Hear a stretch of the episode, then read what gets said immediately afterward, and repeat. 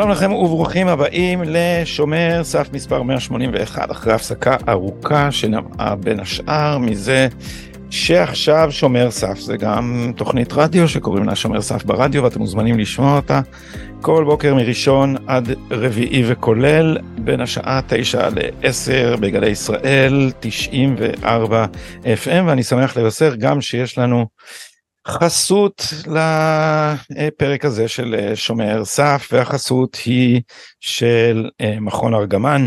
אם אתם רוצים להבין את המאבק התרבותי שאנחנו נמצאים בעיצומו מומלץ להצטרף לארגמן פלוס אתר הקורסים של מכון ארגמן. תוכלו למצוא שם קורסים על חינוך פרוגרסיבי שמרנות ופמיניזם פוסט מודרניזם לאומיות משפט ודמוקרטיה בעצם כל הנושאים החשובים שעל הפרק ועוד קורסים רבים ומצוינים. למאזיני שומר סף יש קופון הנחה מיוחד ולא סתם הנחה אלא 15 אחוז.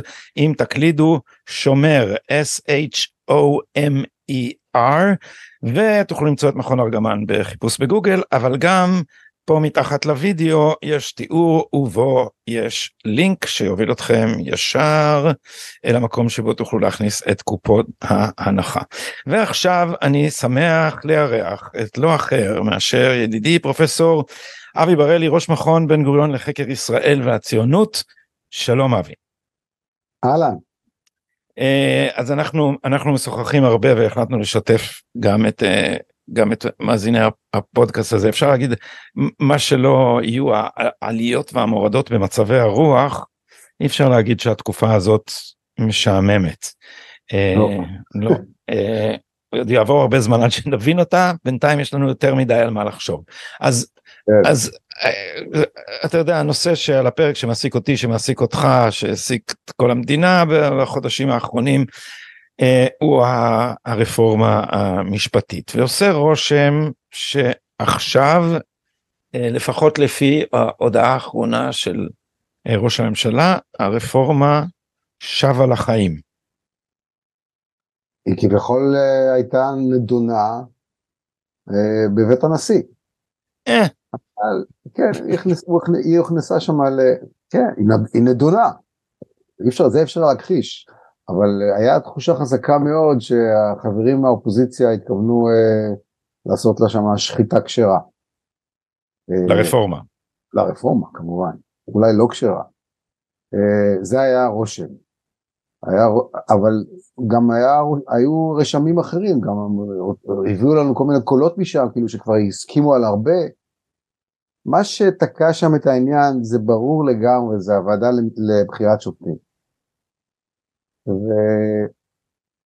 ואם נגיד ככה, נגיד ככה, מבחינת האינטרס הכללי, האינטרס של עם ישראל כולו, של מדינת ישראל, של אזרחי, אה, של אזרחי מדינת ישראל, של היכולת של, הריב, של האזרחים להיות פה ריבונים, והלכידות של המדינה הזאת, שהיא קרה, צריכה להיות יקרה לכולנו, הדבר הנכון ביותר הוא להגיע לפשרה ראויה, בבית, בבית הנשיא, לפשרה ראויה בין האופוזיציה ל, ל, לקואליציה, לא משנה אם בבית הנשיא או בכלל, לא, לא, יודע, לא חייבים את בית הנשיא, אבל נניח בבית הנשיא. כן. ש, זה, זה הפתרון המיטבי, בגלל מצב, אפשר להגיד, מצב התודעה הקולקטיבי פה בארץ, שהוא בחירה. אבל אתה מדבר מאיזה נקודת ממלכ... מבט אה, ממלכתית אנליטית נכון. אה, כללית, ו... ו- והיא מניחה מניחה לצורך הדיון נקרא לזה הנחה שדי ברור לנו כבר שהיא שגויה יש אופוזיציה ויש בית משפט שמוכנים ללכת עד, עד הסוף אפילו על קוצו של יוד ככה זה נראה. קודם כל אני תמיד מדבר עם נקודת מבט ממלכתית זאת התפיסה שלי אני בעד ממלכתיות יהודית בארץ ישראל. אז אני ממלכתי. כאילו לא אבל אתה מבין למה אני מתכוון אתה מדבר כאילו באמת יש כנות בצד השני ואין. תראה, אה, הצד השני, אבל הצד השני לא אחיד. יש הבדל בין לפיד לגנץ. זה לא סתם שגנץ מזנק בסקרים ולפיד לא, אפילו עומד אפילו נסוג. זה מפני אה. שלציבור הרחב יש, חש אותו אחרת את גנץ. אה, לא בטוח שהציבור הרחב צודק, אבל הם, הם, הם מתפסים אחרת כי הם משדרים משהו לא אותו דבר. אני, לא, אני לא שוגה באשליות. אה, גנץ לא, לא בטוח שיש לו אומץ לב לעמוד בפני אה, הביקורת שהוא יספוג, כבר הוא חטף פעם אחת, כי כמעט לא נשאר בחיים אחרי זה כשהוא עשה ממשלה ב-19 עם אה, נתניהו. תשמע, אני מחפש, אני מחפש רגע את הציטוט, כי הציטוט מגנץ כבר מהיום הוא פחות או יותר איום במלחמת אזרחים. אז... אז... מה הוא אמר שם? הוא, כן? הוא, כן, כן, כן. אני לא ראיתי, אני ראיתי... הנה, גנץ לנתניהו. כבר היינו על סף מלחמת אחים, אל תהיה זה שזורק את הגפרור. על זה עכשיו מציעים תיקון מינורי לסבירות, שיהיה מה שנקרא תיקון ב, ב, ברוח, אה, אה, נו, השופט הדתי, שכחתי? אה, גם אני שכחתי את שמו, פתאום. אה, זה ממש מצחיק. השופט המתנחל. השופט המתנחל, השופט המתנחל. כן, ברח לנו השם. יואו, זה מביך. אמ, טוב שזה קורה לנו רק בשומר סף. אה, נו, איך קוראים לו? אני שכחתי. עוצרים את ההקלטה ומבררים, זה לא ייתכן להמשיך ככה, אני עושה לוחץ פוז. אה, נו, איך קוראים לו? אה, ובכן, ובכן, נועם סולברג, השופט הוא נועם סולברג, אז יש את הצעת הסבירות ב, ב, בנוסחת סולברג שאומרת שתהיה עילת סבירות אבל היא לא תחול על חקיקה ועל פעולות של הממשלה ויש חוק יועמ"שים שוויתרו על משרת אמון אבל אה, לא ויתרו על הרעיון שעצת היועמ"ש לא מחייבת ושאין בלעדיות על, ה, על הייצוג ועל שני הדברים האלה גנץ מאיים במלחמת אזרחים, די, זה לא אמיתי, אבי, זה פשוט, אה, אה, אה, יש פה איזה אשליה שגנץ הוא מתון, גנץ הוא בובה. אני, אני לא אמרתי שהוא מתון, אני לא אמרתי שהוא מתון, כן. אמרתי, אני בכלל לא אמרתי שהוא מתון, אני גם לא, אני גם לא מעריך את אה, אומץ הלב שלו, אה, במיוחד. רק אבל, את העומק האינטלקטואלי שלו. אותו אני מעריך מאוד. אה, אני חושב שצריך למצות איתו, ובעיקר איתו, לפיד שם, לא יודע למה, מה הוא עושה שם. אני חושב שצריך למצות איתו, כי הבעיה שלנו היא לא גנץ, הבעיה שלנו זה הציבור. הציבור של, אה, אה, אה, הציבור שהופחד עד כדי פסיכוזה. יש פה פסיכוזה ציבורית. אבל גנץ, אבל שאני אומר הוא שגנץ הוא חלק מהמפחידים. זה okay. אוקיי. עכשיו, אני מסכים איתך שצריך פה, צריך לקלף את הקיצונים, ובקיצונים אני כוללת אהוד ברק ולהקתו, כל הדגלים השחורים, הקא...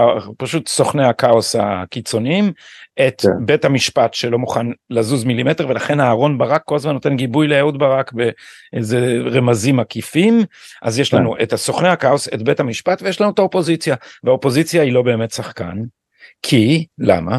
כי אנחנו, ברור לנו שאנחנו אה, מתנהלים, הממשלה מתנהלת מול השאלה אם אסתר חיות תיצור או לא תיצור משבר חוקתי, תפסול או לא תפסול את הרפורמה. אז זה ביטוי, זה ביטוי חשוב של הצורך ברפורמה שהכנסת היא בכלל לא המגרש המשחקים, זה בכלל לא מעניין מה אומרים גנץ ולפיד, מפני שכל דבר שגנץ ולפיד אומרים, אם הוא לא מגובה, אם לא יכולים להביא גושפנקה מאסתר חיות, הדבר לא שווה כלום. עכשיו, אני, תסלח, אני מתקדם טיפה ואני אני כאילו אה, מתאר בצבעים רגע פסימיים את מה שאתה את מה שאתה אומר בצבעים אופטימיים. אני לא מאמין שהרי תאורטית גם השמאל היה צריך באיזשהו שלב להתעורר ולהגיד רגע זה מחזיר את הכוח גם אלינו בואו גם אנחנו נפסיק להיות בובות של בית המשפט. ברור שלא. ברור כן. שלא. אז, אז, שלא. אתה, אז למה אתה מצפה למשהו מגנץ? השמאל מיואש לגמרי תראה הכל חלק גדול מה. מהסיפור ייאוש עמוק מאוד של, אני לא יודע איך לקרוא לו, השמאל, מי שעכשיו אה, נמצא באופוזיציה ותומכ, והתומכים של אלה שהצביעו בעד האופוזיציה מיואשים לחלוטין מהאפשרות להיות לרוב. הם קוראים לזה סיפורים דמוגרפיים, הם לא מבינים את העניין, זה כאילו שהעניין של אה, הרחם החרדית שמנצחת אותם, כמו, כמו הרחם החרדית של אה, הפלסטינים, הם לא מבינים בכלל שהם בכלל נטשו את הזירה, הם לא מבקשים לשכנע את הרוב, אלא באמצעות הפחדה, אלא באמצעות, אה, אנחנו נפוצץ משהו, אה, טענות שמשוניות כאלה, אה, תמות נפשנו עם הפלישתים האלה. זאת אומרת, הבעיה העיקרית היא שהם, הם, הם, זה הבעיה העיקרית, אבל הבעיה, אבל הבעיה העיקרית שלנו, בואו בוא רגע, הצד שלנו במחלוקת הזאת, הבעיה העיקרית היא, הם, האינטרס שלנו הוא הפוך מזה של אתה רוצה לדעת מה אנחנו צריכים מה אנחנו רוצים האינטרס של תסתכל על אהוד ברק ותעשה את ההפך. אהוד ברק רוצה, אה, אהוד ברק רוצה להפחיד, אנחנו רוצים להרגיע.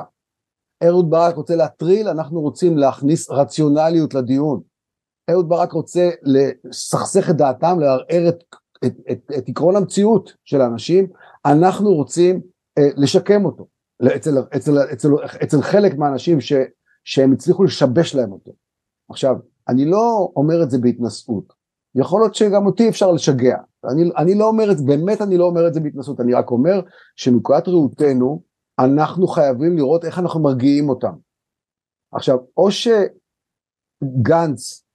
יסייע לנו, יחד איתנו, בהרגעת הרוחות, או שנצטרך לחשוב עליו, צריך לתת לזה סיכוי. אבל מאיפה, מאיפה הרעיון שגנץ יסייע? הרי גנץ אה, מתפרנס מזה שיש, כאילו, מתפרנס בסקרים, מזה שיש שסע ואז הוא יכול לצייר את עצמו כמרגיע, והדימוי שאני השתמשתי בו, עד... הדימוי שאני השתמשתי לזה זה גנץ מגיע לכל שריפה עם אה, צינור מכבה אש שיוצא ממנו נפט. אוקיי, אבל תראה, עד גבול, הוא יכול לשחק את המשחק הזה כמו שהראה אה, מישהו, אה, אורי ורטמן במאמר מצוין בוויינט, הוא יכול לשחק את המשחק הזה עד גבול מסוים. אם הוא ימשיך לשחק אותו, אם הוא ימשיך להזליף נפט במקום לכבות, אז, ה, אז הוא יפסיק ליהנות מהמעמד של המציל הלאומי. כלומר, יש לו, יש גבול ליכולת שלו לעשות את הדבר הזה. למה, למה, למה, למה מבנית, למה מבנית יש גבול ליכולת שלו לעשות את זה? הוא כל הזמן יגיד שהמצב הוא נוראי וכל הזמן יגיד שהוא המתון וכל הזמן יקרא למתינות. תראה כבר עכשיו הרי נבחרה קארין אלהרר שם נכון? כן. ולא נבחרה הנציגה של, ה, של הנציג של ה, או נציגה של, ה, של, ה, של, הקואליציה. של הקואליציה, כן. אז, אז מה, אז הוא קפץ ו, וסגר את השיחות, הוא כבר חשף את עצמו קצת. צריך לחשוף אותו, יש לנו מספיק זמן. אני חושב שמה שצריך לעשות זה לאיים במתינות, אם אפשר להשתמש במילה הזאת, לאיים בלי, לא בסגנון של אמסלם ידידנו הטוב, שאין לי שום דבר נגדו, אבל לפעמים הוא, הוא, הוא, לא, הוא, לא, הוא לא נבון במשחק העדין הזה. להציג את האפשרות שה... קואליציה תחוקק את אחד מהחוקים בנוסח המתון ביותר שהסכימו עליו למעשה בוועדה, בבית הנשיא, כן, אבל אלא אם כן אתם תחזרו למשא ומתן, ובכלל להציג את זה כי אנחנו רוצים לחדש את המשא ומתן. אתם עכשיו פיצצתם את המשא ומתן, אנחנו רוצים לחדש את המשא ומתן. עכשיו צריך להסביר דבר שלא מסבירים בכלל. אם הוועדה לבחירת שופטים תתכנס במתכונת הישנה, זה לא, זה, זה, זה, זה, זה מפר את הרוח של המשא ומתן באותה מידה כמו שהליכוד אה, אה, יחוקק. הרי הליכוד רצה לחוקק חוק אחד ולעשות משא ומתן, אתה זוכר לפני במשבר גל, כן. הם צעקו לא, זה אנחנו עסקת חבילה. אוקיי, אז עסקת חבילה זה גם לא שמפעילים ועדת, ועדה לבחירת שופטים אה, בנוסח שהוא בעינינו, נות, שהוא נותן וטו לשופטים, ושמכניס אותם באופן לא תקין למינוי של עצמם. נכון? כן. זאת אומרת אנחנו... זה, כן, זה... אבל, כן, אבל שוב אתה מדבר כאילו, זה... כאילו כן. באמת, כאילו בצד השני יש טענות, אני, ואני אומר לך, אה, נכון. מה ששנינו מבינים, אנחנו צריכים להביך אותם על הסתירות שלהם, ולא, נכון. זה לא מספיק להציג את הטיעון כפי שהוא, מפני שהשליטה שלהם בזירת השיח, רמת ההיסטריה שהם הצליחו לעשות, העובדה שהעיתונות משרתת אותם כמעט באופן בלעדי, מאוד uh, מקשה על השיח הרציונלי אז, אז באמת היה היה ויכוח חושב שהיה לי גם איתך ויכוח האם כן. האם כשההצעה הנוכחית ואני רוצה להקדיש לזה עכשיו חלק נכבד משיחתנו ההצעה הנוכחית לוועדה למינוי שופטים אומרת פריטטיות של פוליטיקאים חצי כן. יהיו uh, קואליציה ארבעה זה בגרסה שאמסלם חשף אצל ברדוגו בערוץ 14 אה, ארבעה קואליציה, ארבעה אופוזיציה, כל צד יבחר שני משפטנים, והשופטים בחוץ. אמ, אז, נכון. אז, אז, אז, אז, אז קודם כל תכף נדון בתוכן של ההצעה, אבל האם אתה רואה מצב שהם יצליחו לשכנע את הציבור שגם זה חלק מהמזימה הדיקטטורית? תראה, יש ציבור שישתכנע מכל דבר שהם יגידו. דרך אגב, אני עושה לך ודייק, אתה זוכר שהיה לנו ודייק פעם בשיעורי עברית? כן. אל תאמר היסטריה, אמור פסיכוזה, כי זה הרבה יותר מהיסטריה, זה פסיכוזה במובן הקליני של המילה. יש כאן, כמו שאתה מתאר, אין, יש, פה, יש פה דבר שבכלל אי אפשר לשאת ולתת איתו. זה איזה מין טנטרום שאי אפשר לשאת, אי אפשר, אי אפשר, אי אפשר להתדיין איתו. תשמע, אני הייתי אתמול, אני לא, אתה לא חי עם פייסבוק, אבל אני שמתי את זה בטלגרם, אני לא יודע אם שלחתי לך, שמתי את זה גם בערוץ שומר סף, תוכל לראות את זה. היית, עשיתי לייב בפייסבוק, כלומר, לייב, אה, שידור חי, מצלמה, מה, מהאירוע שהגיע אליו אה, שמחה רוטמן בשבוע הספר, ותשמע, זה ממש, אתה רואה אנשים במצב אקסטטי, במצב נכון, כאילו... אה, אנשים האלה אבודים, אין מה לדבר איתם, זה אני ראיתי, ראיתי חלק מזה קצת, הסתכלתי. אנשים, אבל אני גם רואה אנשים, אני גם מכיר אנשים כאלה. יש אנשים שאין טעם לדבר איתם, אבל יש הרבה אנשים שאפשר לדבר איתם, וחייבים לדבר איתם, אנחנו מוכרחים להציל את החברה שלנו מהאסון שהמנוול הזה, אהוד ברק, זורק את, את היורה הרותחת שהוא זורק את כולנו אל תוכה. אנחנו חייבים, זאת חובתנו, זה אנחנו לא מהאנשים האלה שאומרים להם אתם לא האחים שלנו. תגיד, תגיד, יש אנשים בצד השני לפי דעתך שמתחילים לפחד מהאהוד ברקים שמתחילים כן. להגיד לעצמם או רגע רגע סרבנות מהומות הבערת אה, נכון. מדורות באיילון הגזמתם יש כאלה? וכדי שהם יתחזקו בדעתם זו שאני מרגיש בה בהחלט אנחנו חייבים להיות ואנחנו גם זה גם טוב זה גם נכון בפני עצמו אנחנו חייבים להיות מתונים. ואנחנו צריכים להיות, אה, להכיר ביכולת של מה שאנחנו יכולים, את היכולת שלנו להעביר את החברה. תראה, תסתכל רגע אחד, קודם אמרתי להסתכל על ברק ולעשות את ההפך, תסתכל על הברק השני. הוא עשה את זה לאט לאט המנוול, המנוול השני. הוא עשה את זה כמעה כמעה בלי שירגישו, כמו השופט האמריקאי הזה שעשה את הבקרה השיפוטית. בשיטות נוח... בשיטות נכלוליות, כן. נכלוליות ואיטיות גם. נכון, הדרגתיות.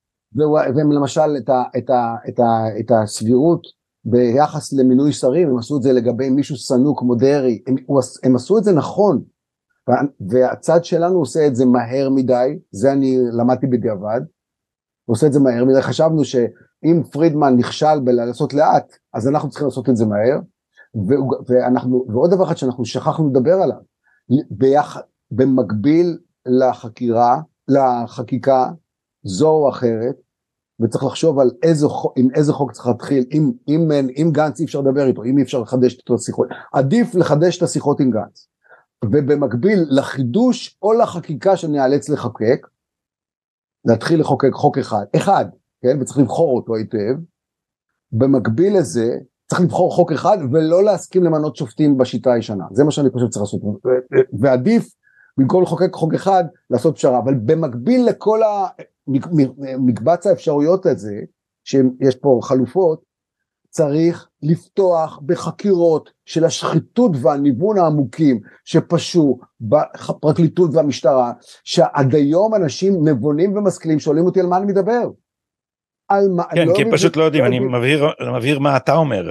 הם, הם לא אומרים על מה אתה מדבר כי הם מתנגדים לדעתך, הם, הם לא אומרים על מה אתה מדבר כי הם לא יודעים שיש נכון. תקלות אתה יודע אני שאלתי הייתי תקלות ב... יש, יש הרבה חז... יותר מתקלות. כן חזרתי ל... חזרתי לתוכנית אה, אה, מבקרי המדינה תוכנית הוויכוחים שמאל ימין שהייתה בכנסת אני לא יכול הימורים משגב אז אה, אה, אה, ציוותו לי את מוסי רז שהוא בחור נבון. הרבה יותר כן, ממשגב. בוא זה לא חוכמה כל כך גדולה. כן. אה, אז אה, אה, שאלתי אותו יש לנו כזה שלב השאלה שאלתי אותו האם הוא יכול למנות חמישה פשעים של הפרקליטות והמשטרה לא במשפט נתניהו. לא אמר לי רגע פשעים זה מילה חזקה זה לא ככה וזה לא זה והם חיים באיזה עולם שבו הם, הם באמת כן היה קצת דברים לא בסדר כן שמענו זה לא פשפשים הוא אמר לי הפשפשי, הפשפשים זה לא בסדר. עכשיו אני רוצה להגיד לך לגבי מוסי רז אני כמה פעמים היה לי יצא לי גם לדבר איתו בפאנלים של ויכוחים. בוא אבל אני יכול להרגיש אותו הוא באמת לא יודע הוא באמת לא יודע, ואדם נבוא, חבר כנסת, אדם, איש ציבור. אבל אני תמיד, אני תמיד לא, נקלע לדבר הזה. אני, אני, שם, אני שם כסף שהוא לא יודע ששי ניצן השמיד את התיק חקירה של uh, רות, רות דוד, הוא לא יודע את זה. הוא לא רוצה, אני, אני אגיד לך למה הוא לא יודע את זה, כי הוא לא רוצה לדעת. עכשיו, אנחנו חייבים, במקביל לכל מה שדיברנו קודם, א', ליזום חקירות, ב', לצורך החקירות האלה כנראה גם צריך חקיקה כי הכנסת לא מסוגלת לחקור, ואנחנו הרי לא נסמוך עוד פעם על, אה, איך קוראים לה שם, המתמרריות למיניהם, שיחקרו את עצמם. כן.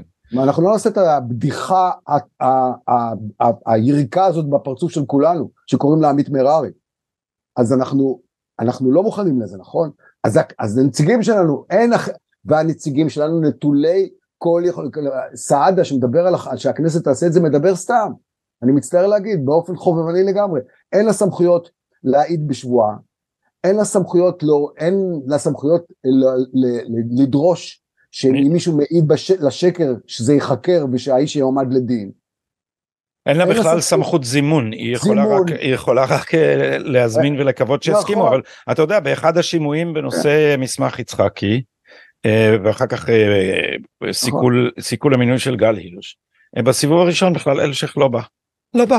זימנו אותו, דודי אמסלם דפק על השולחן, ביטל את הישיבה של הוועדה, אמר מה זה המשטרה לא מגיעה לכנסת, אבל, אבל, אבל זה נכון, אז, אז, אז אבל אני רוצה, אני רוצה, למה, למה זה חשוב, כן. צריך להגיד למה זה חשוב, כי אנשים צריכים להבין שכשנתנו, קודם כל הם לא מבינים, תראה, הם לא מבינים, וכל הפלפולים של אה, הפרופסורים למשפטים, אוזנאי ולמיניהם, הם לא מבינים שנתנו כוח עצום, כמעט מוחלט, בידי המערכת הפקידותית ושומרי הסף האמיתיים, לא אתה, אה, הפרקליטות והמשטרה. הם לא, ב... אני כן. כן, אוקיי. אה, אה, נתנו ביניהם כוח מוחלט, וכמו שאמר מי שהלורד אקטון, כוח מוחלט, משחית באופן מוחלט, ואנחנו, ואנחנו לא יכולים רק להגיד להם את זה באופן מבני, לא, זה לא מספיק טוב, אנחנו צריכים להראות להם את השחיתות. זה תוצאה, העובדה ששי ניצן ביער תיק של, של, של, של כפיפות שהוכיח, כפיפ, שהיה אמור להוכיח כפיפות של פרקליטת מחוז תל אביב לכנופיית אברג'יל בשם אלוהים צבאות. והדבר הזה לא מזעזע את, את אמות הסיפים, זה מפני שאנחנו לא הראינו את זה לציבור. זה, זה הובלה. לא אי אפשר לסמוך על העיתונות, אין לנו עיתונות. ואני מזכיר, זהו, העיתונות. אין לנו עיתונות. אבל זה, יש לנו פרלמנט. זה, זה אחד הדברים הדרמטיים ובגלל זה יש חשיבות עצומה ל, ל, ל, ל, לתקשורת עצמאית. אבי, אבל בוא, אני רוצה לעשות סדר רגע, כי, כי הוועדה למינוי שופטים בתצורה שמציעים אותה עכשיו היא אה, שנויה במחלוקת. ואני כן. מזכיר, היתרון שלה מוציאים את הווטו של השופטים. ארבעה קואליציה ארבעה אופוזיציה. קשה מאוד להגיד על זה שזה דיקטטורה יש סיכוי שחלק מהאופוזיציה אפילו תקבל את זה אבל אפשר אבל לכל הפחות אין כמעט סיכוי שמישהו בליכוד או בצד ימין יתנגד לזה כי זה מדי דיקטטורי. אולי יתנגדו לזה כי זה לא נותן מספיק אה, כוח לקואליציה כפי שקיווינו שאכן זכתה בבחירות אבל יש מבקרים אה, נבונים של הדבר הזה ואומרים שאומרים אה, אתם אתם עושים אתם מרעים את המצב הקיים. לא אתה לא מראה לא, זה לא מרע את המצב הקיים חיות ויורשיה יוכלו לתת הוראות לאופוזיציה במי לבחור. כן לא אבל אומרים תשמע כל צד מכניס שני משפטנים הם יכניסו לך שם את רוזנאי ואת קרמניצר, שלא יסכימו על שום דבר, וגם, אז, וגם אז... יגידו לך, תשמע, הפרקליטות, אה. רגע אבי, הפרקליטות הרי בצד שלהם, הם כל פעם יתפסו איזה חבר uh, כנסת מצד ימין, שאתה תשים אותו בוועדה, ופתאום יהיה לו תיק. קודם כל, בפרקליטות חייבים לתקן לטפל ולא כדי להפוך אותה מצד אחד לצד שני אלא צריך לתקן אותה כי היא מושחתת מן היסוד היא מושחתת גם בפרשות כמו גל, גל בק ושמעון מזרחי ואני לא רוצה להגיד ואנחנו יודעים את כל הדברים האלה. כן, מאיה פורמן. מאיה פורמן, המכון לרפואה משפטית, זה הדברים הם, אנחנו תובעים, הפרקליטות והמשטרה תובעות בשחיתות עמוקה מאוד. זה מה שראינו במסמך יצחקי, אנחנו ראינו את הדברים האלה, מניצב, מתת ניצב ניר, אני, אבל אנחנו לא יכולים לבזבז על זה את הזמן, אבל בוא, בוא נראה רגע משהו, בוא נהיה אמיתיייים עם הוועדה לבחירת שופטים. כן. הבעיה שלנו, הבעיה שלנו של מי שרוצה שהשופטים יהיו, ייצגו את כל הציבור, את כל הדעות בציבור, ולא יכתיבו ולא ישלטו מטעם המרכז שמאל על הציבור, זה, הרי זה, זה המצב הנוכחי. הבעיה שלנו היא שהיא סוציו, סוציולוגית, או אתה רוצה, אתה רוצה סוציו, עם המבנה של האליטה המשפטית בישראל, ואותו לא נשנה בוועדה. זה צריך להבין את הדבר הזה. המועמדים, ציבור, קבוצת המועמדים לשיפוט ממחוזי ומעלה בוודאי, היא, היא, היא מוטה מאוד למרכז שמאל, איך שלא תעשה את זה. איך שלא תבדוק את הדבר. כן, הם כולם מתחנכים על ברכי ההשקפות האקטיביסטיות, הדמוקרטיה המהותית, כל הגשפט. אוקיי, מפני שזה גם המצב במקום שאני מכיר אותו עוד יותר טוב, זה הפקולטות למשפטים. שמשם גם, זה גם אחד מהמאגרים שמגיעים ממנו שופטים, וזה גם המאגר, וזה גם המקום שמוכשרים בו השופטים. אז, אז רגע, אז בוא תסתכל על הדברים לאמיתם. התיקון, תיקון כל, גם התיקון שיריב לוין הציע עם רוב לקואליציה, כמובן צריך להגיד לציבור, אל תשכחו שהקואליציה משתנה בניגוד למה שאומרים לכם, יכול להיות זה בפוז... בקואליציה ומחר זה בקואליציה, אבל נעזוב את זה, זה וזה שהשופטים ישקפו את תוצאות הבחירות, הבחירה של השופטים תשקף במידה לא מעטה את, את תוצאות הבחירות, זה, זה, זה תופעה חיובית, אבל בוא נעזוב את הוויכוח רגע בצד, גם אם היינו מצליחים, וה, והחוק של אה, יריב לוין היה כמו שהוא, דרך אגב אני חושב שגם אז הוא לא, אני לא, לא אהבתי את הנוכחות של השופטים גם בחוק של אה, יריב לוין. אה, גם נניח שהיו מחוקקים את החוק הזה, עדיין העובדה הסוציו-אקדמית הזאת, אני לא יודע איך לקרוא לה, היא הייתה גורמת לכך שהמערכת המשפט הישראלית מוטה, הייתה מוטה, הוא הייתה מוטה קצת פחות למרכז שמאל. כן. כי כי אתה יודע את הסיפור הזה ששקד מינתה, אז, שק, אז שקד מינתה שופטי, שופטת דתית שהיא אולי, לא, אולי ימנית מבחינת המשקפות המדיניות שלה, לא יודע בדיוק מה, אבל היא, אבל היא, אבל היא אקטיביסטית. הדברים האלה הם, הם הרבה יותר, וזה כך מפני שזה המצב, ואם היא לא הייתה אקטיביסטית, זה נעשית אקטיביסטית, זו מטחנה שגם טוחנת אותם, אפילו כשהם מצטרפים לבית המשפט העליון. אנחנו מכירים את הדוגמאות אצלנו וגם אה, בארצות הברית. אתה לא, יכול, אתה לא פותר את זה פתרון כזה עם uh, מבנה של ועדה. אז לכן, העובדה שיש ויתור על, ויש, תוצאות הבחירות לא משתקפות ב, ב, בהרכב ועדת השופטים. דרך אגב, 64 לעומת 56, זה לא איזה הפרש כזה גדול. זאת אומרת שלציבור הזה של 56 צריך שיהיה לו uh, say בבחירת השופטים, גם בכל שיטת uh, בחירה. אם אתה רוצה להשפיע על מערכת המשפט, זה לא רק בוועדה למינוי שופטים, אתה צריך להשפיע על ה...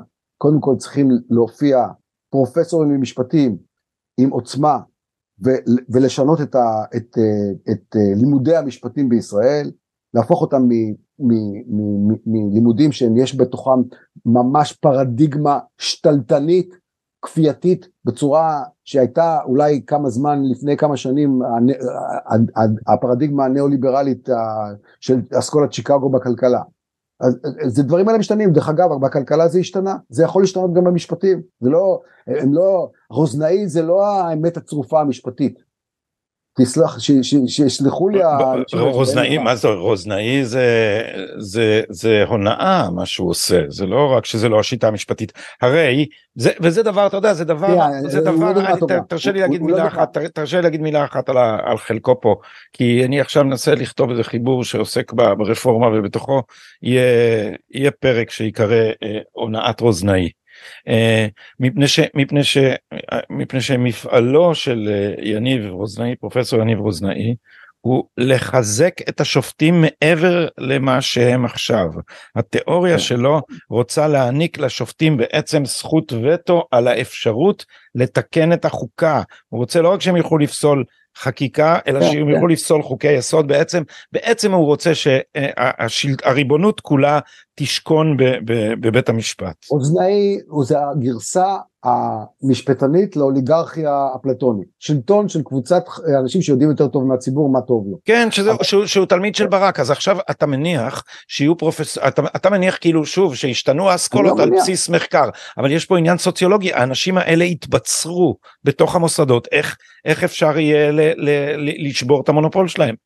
תראה עדיין עם כל ההתבצרות שלהם ישנם נגיד גידי, גידי ספיר ו, ויואב דותן אבל מה שאתה רואה, איך אתה רואה את הדומיננטיות, זה הדרך הכי טובה, הדומיננטיות נוסח קון של פרדיגמה מסוימת מדעית, איך אתה רואה את הדומיננטיות שם? שגם דותן וגם ספיר עשו עכשיו במכנסיים ואמרו לא לא לא זה יותר מדי בוא בוא אל תיגעו במשיחי.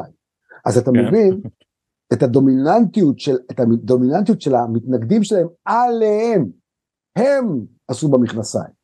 כי יש שם דומיננטיות, הם לא יכולים לחיות אחרת בפקולטות. עכשיו, כן. נדרשים אנשים עם קצת יותר אומץ לב, ועם קצת יותר יכולת אולי, כמו רות גביזון למשל, אנשים עם יותר יכולת, נדר... עכשיו, זה שאפשר, מי כמוני יודע שאפשר לבלום אנשים באוניברסיטה, על, על סמך דעו, על סמך השקפות אקדמיות, אני יודע את זה, אבל uh, עדיין עובדה שהם צמחו, ספיר ו... ודותן, ופרידמן כמובן, ונילי כהן, ויכולים לצמוח, זה לא, הם לא השיגו שליטה כל כך מוחצנית. ו...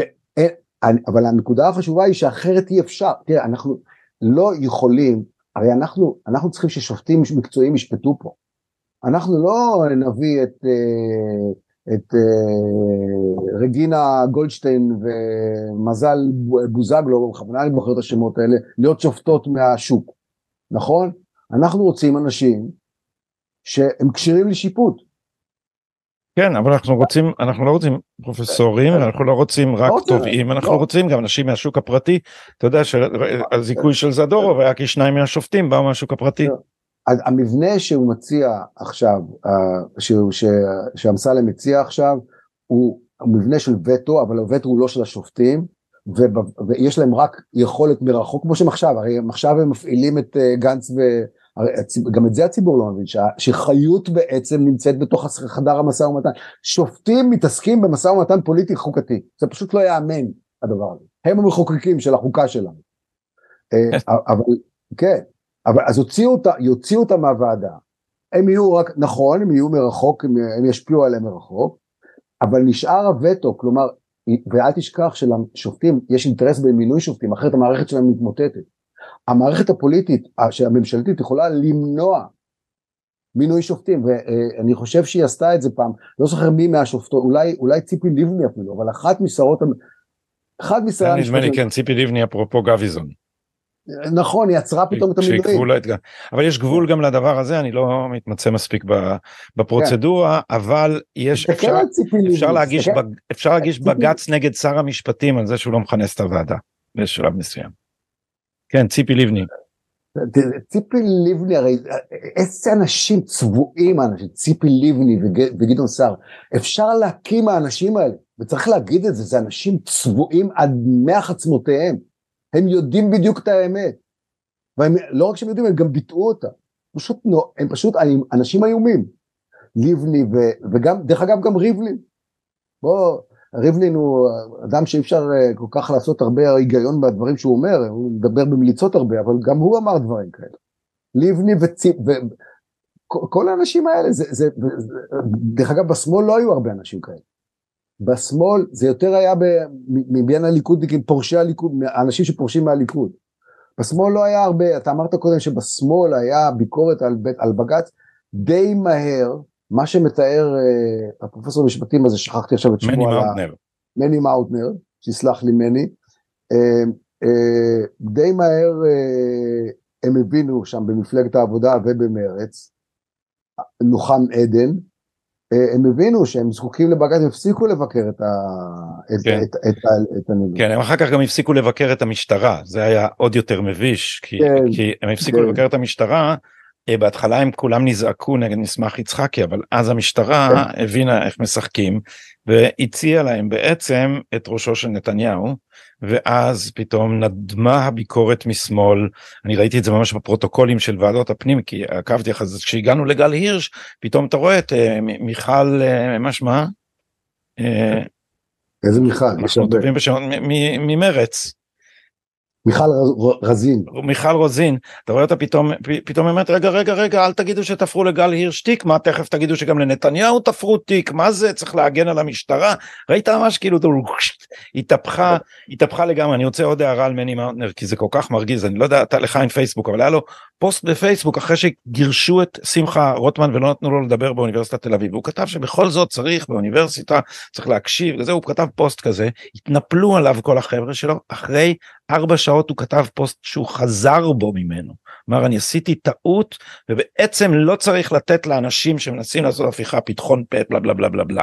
זה היה זה נראה לא כמו זה נראה לא. כמו במשפט אה, סטליניסטי של ש, שה, שהמועמד ההמום עומד אחרי עינויים כשציפורניו תלושות ואומר אני אני הבנתי שאני לא הבנתי אני לא ראיתי את האור אבל עכשיו המפלגה והחבר סטלין הראו לי את טעותי ואני מתחרט עליה. זה, אתה לא יודע כמה שאתה מדכא אותי לא האמנתי שהוא ירד לי לשפל המדרגה הזאת. זה זה זה זה אתה יודע הוא יכל, הוא יכל לתלות שלט נגמר על הדלת שלו. אתה יודע זה, זה תמונות שאתה מדבר על הסטליניזם אה, אה, זה יותר יותר מזכיר לי את המהפכת התרבות של מאו. כן. זה, זה דבר נורא זה יש פה יש פה אובדן צלם אינטלקטואלי של האנשים האלה זה נורא נורא. כן כי אה, תשמע כי כי כי מדכא ממש כי אתה יודע הם הם הם הם, הם חשבו שהם מקהלה של אמיל זולה. זה מה שהם חשבו, שאפשר להיות אמיל זולה בתוך מקהלה. הם כאילו בכלל לא מבינים. האנשים האלה היו האנשים שרצ... ש... ש... אה, שרצו לצלוב את דרייפוס. זה היו האנשים האלה. כי הם שרים עכשיו במקהלה, אבל הם חושבים שהמקהלה אימצה את הדעה של אמיל זולה, ובעצם זה, זה קונפורמיזם. אה, אה, אה, הם חושבים ארז תדמור ארז תדמור אתה יודע במחאה יש את כל אלה השפחות כן עם הגלימה האדומה כן. והזה על הראש הלבן הזה על הראש הוא שם תמונה של סוס אדום עם הזה על הראש כתב עדר אתם עדר זה מה שנהיה. כן אבל תראה זה שהם עדר זה, עזוב. אה, אז הם יגידו לך אנחנו לא עדר אנחנו ביחד אנחנו מה שפה מד... מה שאתה רואה מה שאתה סיפרת על מיני מאוטנר זה, זה רק ממחיש שאתה יודע היטב שמדובר פה על ביזיון של השיח האקדמי. על ביזוי של השיח האקדמי חבלה חמורה בו. והוא אה, אה, הולך והוא זה, זה, זה, זה, אני לא יכול להגיד לך כמה שזה מדכא אותי זה זוועה צבא, אם בארז הזה נפלה שלהבת, לא שהתפעלתי קודם מהעמדות שלו. בוא, ארז, כן. כן. בסדר, אבל תשמע, זה לא יאמן. אני, אני בכל זאת חושב שזה זה מדכא. תשמע, יש לנו עסק פה עם שבר גדול, באקדמיה יש שבר גדול בעיניי, גדול עצום. ו, ולא רק במש, במשפטים, מאוטנר זה עוד אחד ש... אה, אה, אה, מאוטנר זה עוד אחד שיכול היה להבין את הקשר בין פוליטיקה למשפט, לעומת שאר המשפטנים שאין להם מושג ירוק, יכול להסביר לך, אתה זוכר, יכול להסביר לך שופט עליון אחד, שבישראל אין משטר פרלמנטרי, יש משטר קואליציוני. כן, זה בטח, מאמר של יצחק זמיר. יצחק זמיר. שהוא גם פרופסור, גם יועץ משפטי לשעבר, גם שופט עליון לשעבר, אתה קורא את הדברים. חסר כל הבנה במדע המדינה. אז מאוטר יש לו, ומאוטר מבין מה זה זכויות אדם. זכות דיבור בשם אלוהים, הניקיון של שיח אקדמי. חופש הביטוי. חופש הביטוי, איך שתקרא לזה איך שאתה רוצה, זה, זה, זה פשוט בלתי נתפס, האנשים האלה ירדו מוסרית, ירידה חמורה מאוד, וזה אה, אה, סליחה שאני מסתכל על העשרה גוש שלי, את, ה, את, ה, את האקדמיה הישראלית, זה מוריד שאולה. לא רק בגלל, זה לא העניין של העדר, זה העניין של עדר הפילים שלא יכול לשמוע שום דבר. כלום. אתה ראית איך התנפלו על הרקטור של תל אביב שהוא אמר בואו נשמע גם אחרים? היה גם כן מומנט כזה שם בכל הסיבות הזה. האוניברסיטאות נמצאות במצב חמור מאוד. אה, כן. אבל אנחנו גלשנו קצת. אה, אני רוצה להגיד, אני רוצה לחזור לעניין הזה של החקירות, של השחיתות והניוון במשטרה. אי אפשר להגיע אל הציבור בלי שאנחנו, שהדבר הזה ייחשף לפניו. התשלובת של המומחים אה, אה, חסרי יושרה שדיברנו עליהם לפני רגע, והעיתונאים שהם אקטיביסטים פוליטיים ולא עיתונאים, התלמידים האלה של אורי אבנרי שבאים לערבב אותנו ולא, ולא, ולא למסור לנו מידע, התשלובת הזאת יוצרת פה ציבור שפשוט לא יודע. כן. זה, זה תינוקות שנשבו. אז, והליכוד בכנסת מתגלה כחסר חסר אונים בכלל. הם אפילו לא התחילו לחשוב איך לעשות חקיקה ככה שהכנסת תוכל לחקור את הדברים האלה. רק דיבורים בפאנלים בטלוויזיה. כן. זה באמת, אה, אתה יודע, מה, מה, מה עוזר לנו, מה עוזר לנו סעדה עם כל הדיבורים האלה שלו על, על חקירה ומח"ש? אין, הרי אין להם, זה צריך שאנשים יבינו טוב טוב, לכנסת אין אפשרות היום לחקור ואין אפשרות לחקור בצורה יעילה. אז תראה, אבל, ת, אבל תבין אבי לאן, לאן הם נסוגים, הם נסוגים לעמדה שאומרת אנחנו נעשה ועדה שלפחות תוציא את האינפורמציה. זאת לא אומרת, לא באין, בהיעדר תקשורת אנחנו לפחות אה, נ, אה, אה, ניתן במה כזאת ש... המידע יגיע איכשהו לציבור. אז תסתכל מה עשתה ועדת חוקה חוק ומשפט לעמית מררי עם, עם, עם, עם הקאבר אפ עם הכיסוי של הבזוי לפרשת טיוח, הריגול, כן. הטיוח הבזוי שלה לפרשת הריגול אחרי אזרחי ישראל הריגול ההמוני אחרי אזרחי ישראל מהר חוצבים. כן. מה, מה עשתה הוועדה? ואיזה עד היה לזה, למה, למה זה קרה, למה אין לזה עד? כי היא יכולה להעיד שמה ושערה לא תיפול משערות ראשה ויש לה יותר ממנו. כן. לא, לא, לא תיפול שערה משערות ראשה מפני שאין, היא יכולה להעיד שם לשקר ולא יקרה לה כלום. היא יכולה, היא יכולה להחליט שעל זה היא לא רוצה לענות ולא יקרה לה כלום.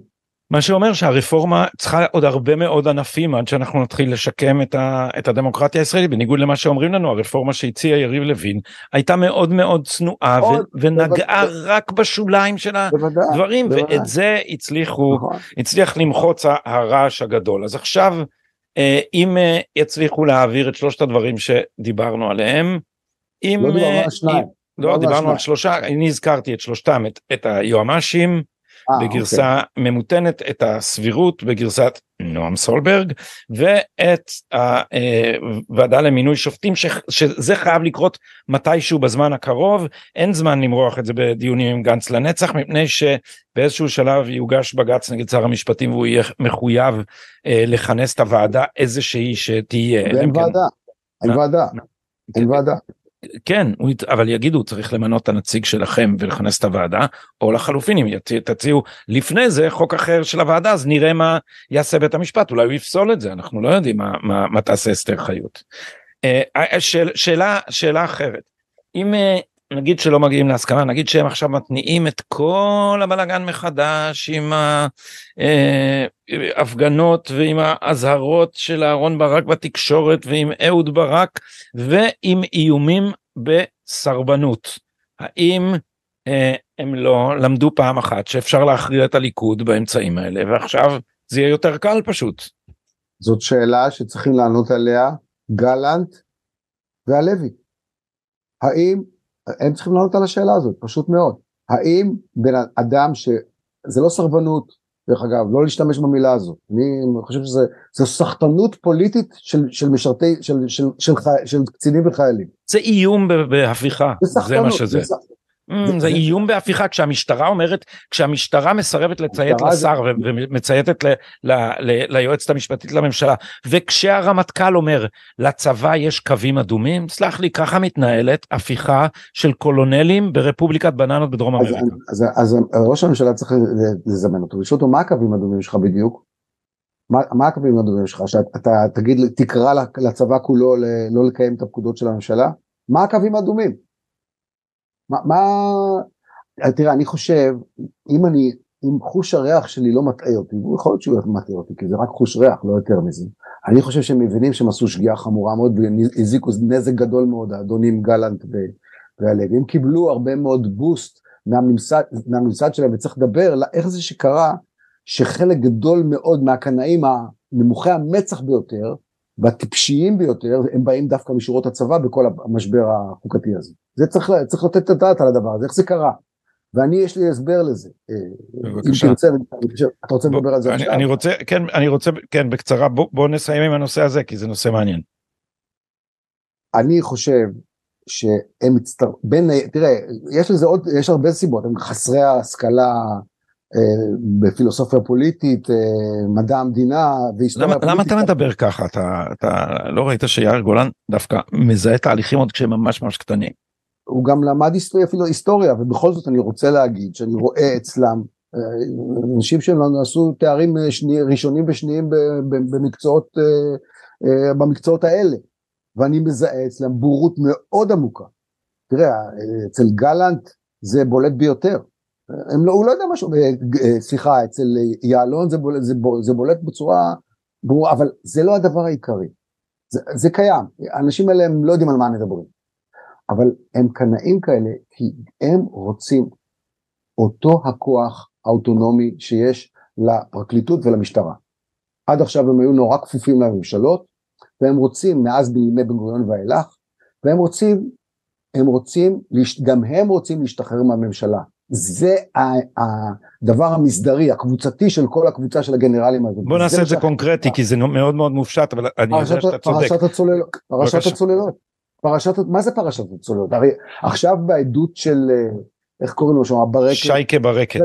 שייקה ברקת, חלק גדול מאוד מהאוויר החם שפה, אה, שהפיצו אנשים אה, כמו יעלון, חלוץ, לא זוכר את כל השמות של כל ה... גלעד גם היה אחד מהאנשים האלה מאוד, עמוס גלעד, יצא, בדברים שלו הוא הפריך את, את, את, את, את החלק גדול מאוד מהקשקושים, ולפני כן מנדלבליט אה, ראה היטב שכל מה שהם ניסו לייחס לנתניהו, אה, קשקוש גמור. זה היה קשקוש מקושקש שאין לו תכלית בכלל. כן. אבל למה הם עשו את זה? למה, למה הקפיצה אותם כל כך פרשת הצוללות? כי הם לא רצו ששטייניץ ונתניהו בכלל הכריחו אותם לעשות צי צוללות כזה. זה התחיל משטייניץ בתור יושב ראש ועדת חוץ וביטחון. הם לא מעוניינים, הם לא רוצים שקברניט או ועדת חוץ וביטחון יגידו להם שיקבעו להם את, ה, את סדרי הכוח הפנימיים, התקציביים בין חיל הים לחיל האוויר לחיל, לחיל זרועות היבשה. כן, כי, כי שם... עכשיו, מה, ש, מה שהציבור צריך להבין, שהם לא טוב שהם יחליטו, אין להם מושג מהחיים שלהם. הם מוגבלים ביותר מבחינת המחשבה. אבל בוא ניתן את הדוגמה היותר ברורה, ואני לא מתפלא לא... שלא נתת אותה, כי זו דוגמה שאתה תמיד נותן, והדוגמה הזאת כן. היא, היא אשכנזי הרפז. אה, שאז בעצם היו לנו מאיר דגן ו, אה, והרמטכ"ל אה, אשכנזי, בעצם אגב כנראה בתיאום מסוים עם האמריקאים, או לפחות במקביל לאמריקאים, סינדלו את אה, ראש הממשלה נתניהו ושר הביטחון ברק ולא אפשרו להם לא לתקוף באיראן ואפילו לא לאיים בתקיפה באיראן כי הם החליטו שהם יודעים אסטרטגיה יותר טוב מהקברניטים. עכשיו אני רוצה לעשות איזה השוואה היסטורית שתעזור לאנשים להבין במה מדובר. ב-1952 התפטר יגאל ידין, הרמטכ"ל השני שהוא בעצם היה המטכ"ל הראשון של צה"ל. כי בן גוריון קיצץ לו את הצבא ככה שהוא לא היה מסוגל לעמוד, צה"ל לא היה מסוגל לעמוד בקרב תל אל מוטילה. הוא בעצם סגר את הצבא כמעט. זה היה קליפה ריקה צה"ל של אה, תחילת שנות החמישים עד שלאט לאט התאוששו גם תקציבית וגם הקימו את הצנחנים. בן גוריון סגר, סוג של סגר את צה"ל. למה הוא עשה את זה?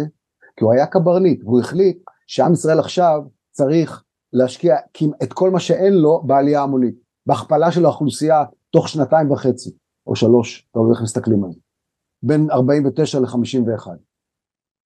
עכשיו, זו הייתה החלטה של קברניט, אז הוא התפטר, ידין, אוקיי, זה נכון, הוא חשב אחרת, הוא לא ראה שהוא לא יכול לעשות בחוץ להתפטר, הם רוצים להיות במצב כזה שהם ימנעו ממנו את זה, דברים כאלה. הם רוצים, זה, זה, זה לא, אנשים חושבים, אה, אתה מספר להם את הסיפור עם, אה, עם אשכנזי, כן, אז יופי, יש לנו קצינים אחראים שמנעו שומרי את סף, הם שומרי סף, הם שומרי סף, בלמו את הפוליטיקאים המושחתים שרצו רק לדאוג ל... איך שהם ייראו בהיסטוריה. זה הבל ורעות רוח, חברה שאין לה קברניטים, מרחיקי ראות, שמנהיגים אותה, וזה חייב להיות אנשים שאנחנו בחרנו, לא כאלה שהתקדמו בצבא עם קומבינות או בלי קומבינות, זה אנשים שאנחנו בחרנו אותם, הם צריכים להנהיג אותנו. אם אנחנו ציבור שעומד על נפשו ב- ב- ב- ועומד על רגליו, ברשות עצמו, זה חייב להיות ככה. וזה מה שעומד על הפרק, וזה ההסבר המבני העמוק לכך שכל כך הרבה קצינים פה הם בעצם אה, סוג של חואן פירונים. בעצם הם סוג של חואן פירונים, כולם, כל, כל החבורה הזאת. חלוץ וכל הרמטכ"לים מהסוג הזה זה אנשים שהם הם, כיום הלשעברים האלה הם, הם מציבים את הסיכון אולי החמור ביותר לדמוקרטיה הישראלית מראשיתה. כי אה, אה, גם מבחוץ הם אה, מעודדים את האתוס הזה? מה זאת אומרת מבחוץ? לא, לא תראה, חלוץ הוא כבר בדימוס, נכון? גם חלוץ אין לו הרבה השפעה, לא מעריכים אותו, אין לו איזה, הוא לא היה איזה רמטכ"ל, יש כל מיני, אתה יודע, לשעברים כאלה כמו קרדי וחלוץ, שזה אנשים שבכלל לא יודע איך, איך להם פתחון פה, כי הם, היו כישלון חרוץ בהנהגת הארגונים שלהם. כישלון חלוץ. כן, אבל זה לא רק, זה קבוצה שלמה, זה, כי זה דבר קבוצתי, אז זה לא חשוב שהוא נכשל או לא נכשל, זה לא מעניין את הקבוצה הזאת, זה קבוצה שלמה, יש גם אנשים מוצלחים שהם שייכים אליה. זה, זה, זה לא, זה, מה שקובע פה זה שיש פה קבוצה של גנרלים או אלופים אם אנחנו רוצים להשתמש במילה העברית שרוצים להיות השליטים שלנו גם הם רוצים חלק בשלטון הם ראו כן, כי טוב. מה שמתחבר אבי אני, ראו, אני רוצה לומר פה משהו על, ה, על, ה, על התמונה הכוללת זה לא בדיוק כמו רפובליקה אה, דרום אמריקאית שהצבא חושב שהוא השליט יש פה אליטה שכולה באופן שכל המיליה הזה זה לא רק הקבוצה הזאת או הקבוצה האחרת, היא כולה האליטה השמאלית המשכילה הברובה אשכנזית yeah. של השמאל של כל אה, אה, המגזרים כולל המגזר הפרטי והכלכלה שחושבת לא, שהיא לא יודעת יותר טוב ושהיא צריכה לשלוט ובעצם היא לא היא אנטי דמוקרטית במהותה ומסתכלת על רוב הציבור בעיקר על הציבור המזרחי כאילו מדובר בברברים מסוכנים חשוכים בעלי דעות. קדומות והשקפות משיחיות. גדי יש מידה רבה של אמת במה שאתה אומר אבל אני רוצה להצביע לך על משהו שמסבך את העניין אתה שמת לב שלקראת המומנט של גלנט קפצו גנרלים ימניים כמו עוזי דיין שמת לב, לה, אני הסתכלתי עליהם, עוזי דיין, איך קוראים לה, הוא שהיה בגבעתי עם הכיפה, איך קוראים לו, אה, שלא נעש, תת אלוף, אה, אפי, אפי, אפי איתם, אפי איתם, אה, עוזי דיין ואפילו הכהן, גרשון הכהן, אמרו רגע רגע, הם, הם גם סוג של, הם לא, גרשון הכהן ודאי לא, אבל הם סוג של, הם סוג של אמרו, הם סוג של הצטרפו לחברים שלהם. כן. וגלנט עצמו הוא כזה. זאת אומרת, זה לא רק עניין של שמאל וימין, יש פה עניין אה, של קבוצת כוח שרגילה לפעול כקבוצת כוח, ולמרות שיש בהם, תראה, יש בהם מחלוק, אשכנזי ו... וגלנט שונאים אחד את השני בשנאה של, של פקידים בהיררכיה, וזה גם יכול להתפתח גם למאבק בין קבוצות שונות בתוך האליטה. מה שקובע פה, מנקודת הראות שלנו, זה שיש פה קבוצות שונות ואישים שונים שרוצים לקחת לעצמם את הכוח שצריך להיות בידי הציבור, הציבור הבוחר. וזה מה שקורה, אני לא מציע לחשוב פה יותר מדי במונחים של שמאל וימין ואני לא מתכחש לכך שיש פה... כן, בוא, אתה יודע, ניידים ונייחים, אני מוכן להסתפק בעוד כל מיני אה, מונחים אחרים. פרופסור אבי בראלי, אה, תודה רבה לך על השיחה המרתקת הזאת, ואנחנו נשוב ונתכנס. כשאני אומר את זה לך, אתה כבר יודע שזה נכון, כי אנחנו פיריודיקלי, מחזורית, אנחנו עושים פה אה, סיכום, אה, סיכומי ביניים, שזה המקסימום שהיסטוריון יכול לעשות בעודו בחייו על אה, אה, זמנו. ראש מכון בן גוריון אה, בשדה בוקר לחקר ישראל והציונות. תודה רבה לך, לילה טוב. להתראות, ביי.